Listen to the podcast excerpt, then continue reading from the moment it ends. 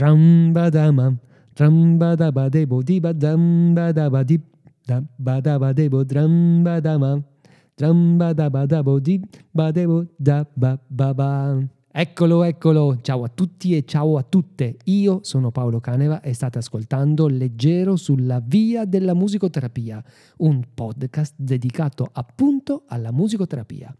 Oggi è martedì 16 giugno e in questa 24esima puntata condividerò con voi alcune riflessioni su un tema che personalmente mi sta molto a cuore e che ho già affrontato nei podcast numero 12 e 13, dove abbiamo appunto parlato del pianoforte e della chitarra in musicoterapia.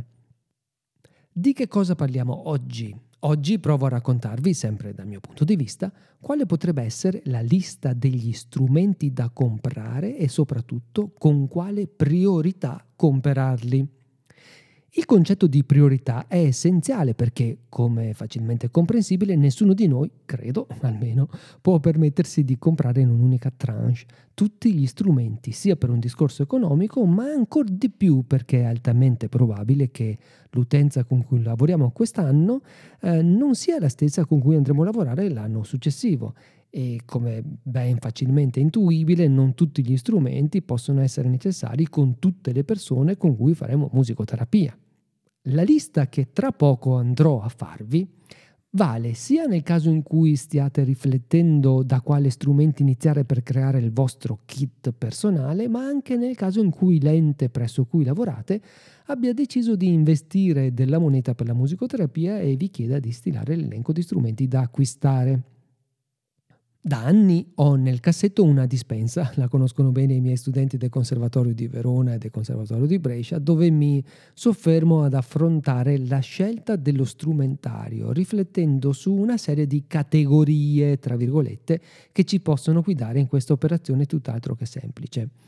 Oggi, in questo podcast, vado direttamente alla mia personalissima top 10, dando per scontato alcune cose, come per esempio il vostro strumento d'elezione, che può essere uno strumento che vi permette di fare un accompagnamento armonico, quindi tastiera, ukulele, fisarmonica, arpa, piuttosto che invece un altro tipo di strumento, diciamo, più monofonico, e lì ci sono tutti: flauto, viola, violoncello, contrabbasso, violino, clarinetto, tromba, eccetera eccetera. Non si offendano le persone che non hanno sentito nominato il proprio strumento, e poi ancora la voce e il corpo. Non do per scontato in questa lista anche la vostra specifica competenza esecutiva, piuttosto che compositiva, improvvisativa, la vostra competenza tecnologica, il vostro repertorio, il modello che ispira il vostro agire, la tecnica che state usando. Non è questa lista di strumenti ragionata rispetto alle capacità funzionali delle persone con cui lavorate, ma so bene che questa è una delle componenti da tenere in mente, come non è ragionata rispetto agli obiettivi. Ancora, questa lista manca dell'adeguata riflessione rispetto a se lavorate con i gruppi piuttosto che con individui, se fate musicoterapia attiva piuttosto che recettiva. Quindi, fatta la premessa su ciò che questa lista non è, ecco l'elenco che ora vado a leggervi. Vi ricordo che quindi proverà ad essere un elenco un po' al di sopra di tutte le cose che vi ho detto, una specie di meta-elenco. Bene, siamo pronti? Iniziamo! Ho diviso questa top 10 in 10 categorie e dentro ad ogni categoria ho messo quelli che possono essere gli strumenti da prendere, da acquistare, che voi ovviamente potete scegliere in base alla vostra potenzialità economica.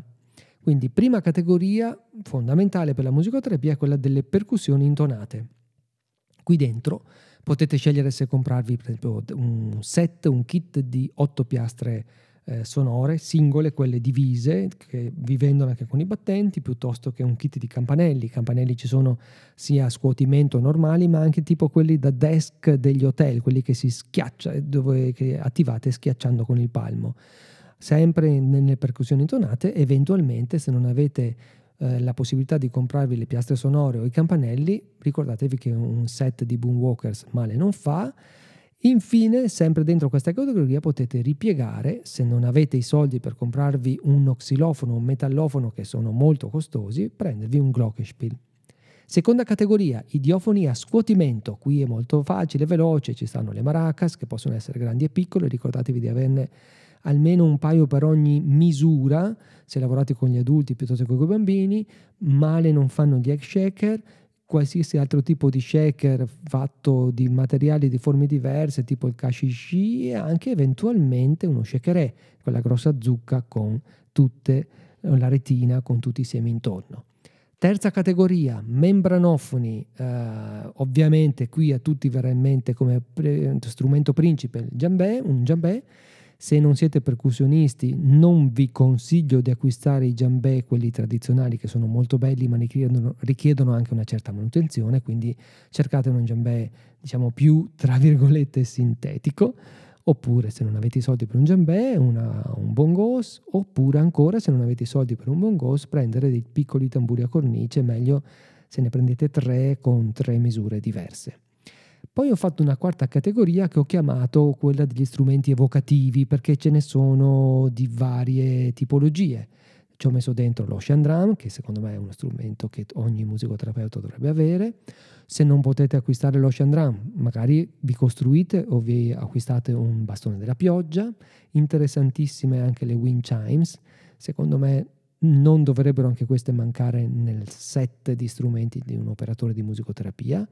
Non so se lo conoscete, il vibraton, quel tubo sonoro che si attiva con un battente, che ha un piccolo foro che si apre e chiude con il pollice, è una specie di wah-wah a percussione, molto molto evocativo.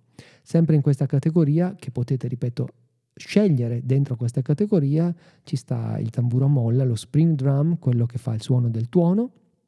Ci sta lo steering drum, che è il tamburo mescolante, quello che è una specie di octafone, lo chiamano anche, con tutte le lamelle di legno che si attiva con un bastoncino sempre di legno mescolando. Poi c'è, molto più conosciuto, il tamburo a fessura, qualcuno lo chiama slit drum, tongue drum, taponatli, sono quei parallelepipedi di legno dove la superficie dove si suona con il mallet, con i battenti, ha disegnate con forme diverse, con grandezze diverse, delle lingue che rappresentano poi delle note diverse. Stessa cosa vale per lo steel tongue drum, che è la versione economica e anche ovviamente proprio per la sua economicità non suona nello stesso modo del hang drum, quello che viene, quel disco volante, chiamiamolo così. Lo steel tongue drum è più un bombolotto, il fondo di una bombola del gas tipo, dove sono state intagliate con la stessa procedura del tamburo a fessura delle lingue che emettono suoni diversi. Quinta categoria, gli strumenti a fiato, poco usati in musicoterapia per evidenti problematiche igieniche, ma da non dimenticare, basta prenderli di plastica, così possiamo facilmente sterilizzarli o igienizzarli, dove c'è la diamonica e il flauto. Un flauto a coulisse molto interessante da usare in musicoterapia, il kazoo, l'armonica a bocca. Poi se siamo capaci di usare la respirazione circolare, vi consiglio anche un digeridù, che potrebbe essere a cavallo tra gli strumenti a fiato e gli strumenti evocativi.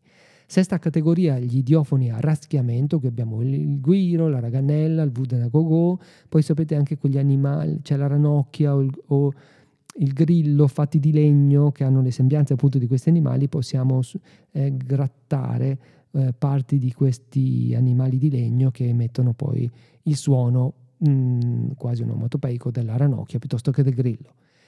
Settima categoria, le piccole percussioni, dove vi consiglio di avere, tra questi scegliete voi, le castagnette, dei sonagli, le clave, il triangolo, il wood block.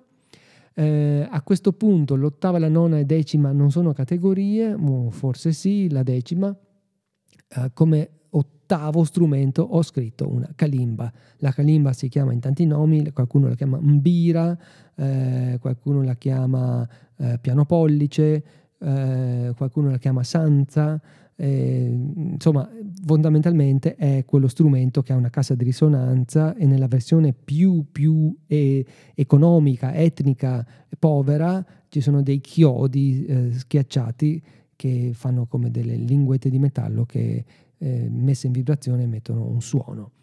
E poi credo che sia utilissimo, almeno per me l'ho sempre stato e lo continua ad essere, un piatto oscillante, che però dobbiamo appoggiare o usare insieme ad un'asta a giraffa. Infine chiudo al 10° posto come 10ª categoria, con una categoria forse un po' meno nota, un po' meno pensata, ma usata da molti, che è quella dei richiami da caccia. Bene, sono andato di corsa, l'elenco è lunghissimo, non so se siete riusciti a seguirlo tutto, ma eventualmente potete leggerlo sul mio sito. Io mi fermo qui, magari aspetto più che volentieri la vostra top 10 di strumenti. Noi ci sentiamo martedì 23 giugno con una nuova puntata di Leggero sulla via della musicoterapia.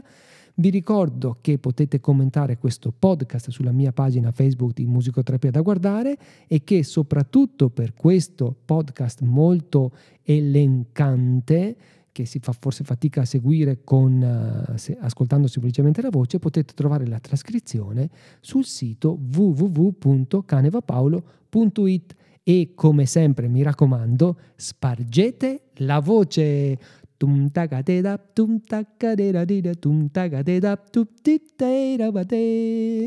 Ciao!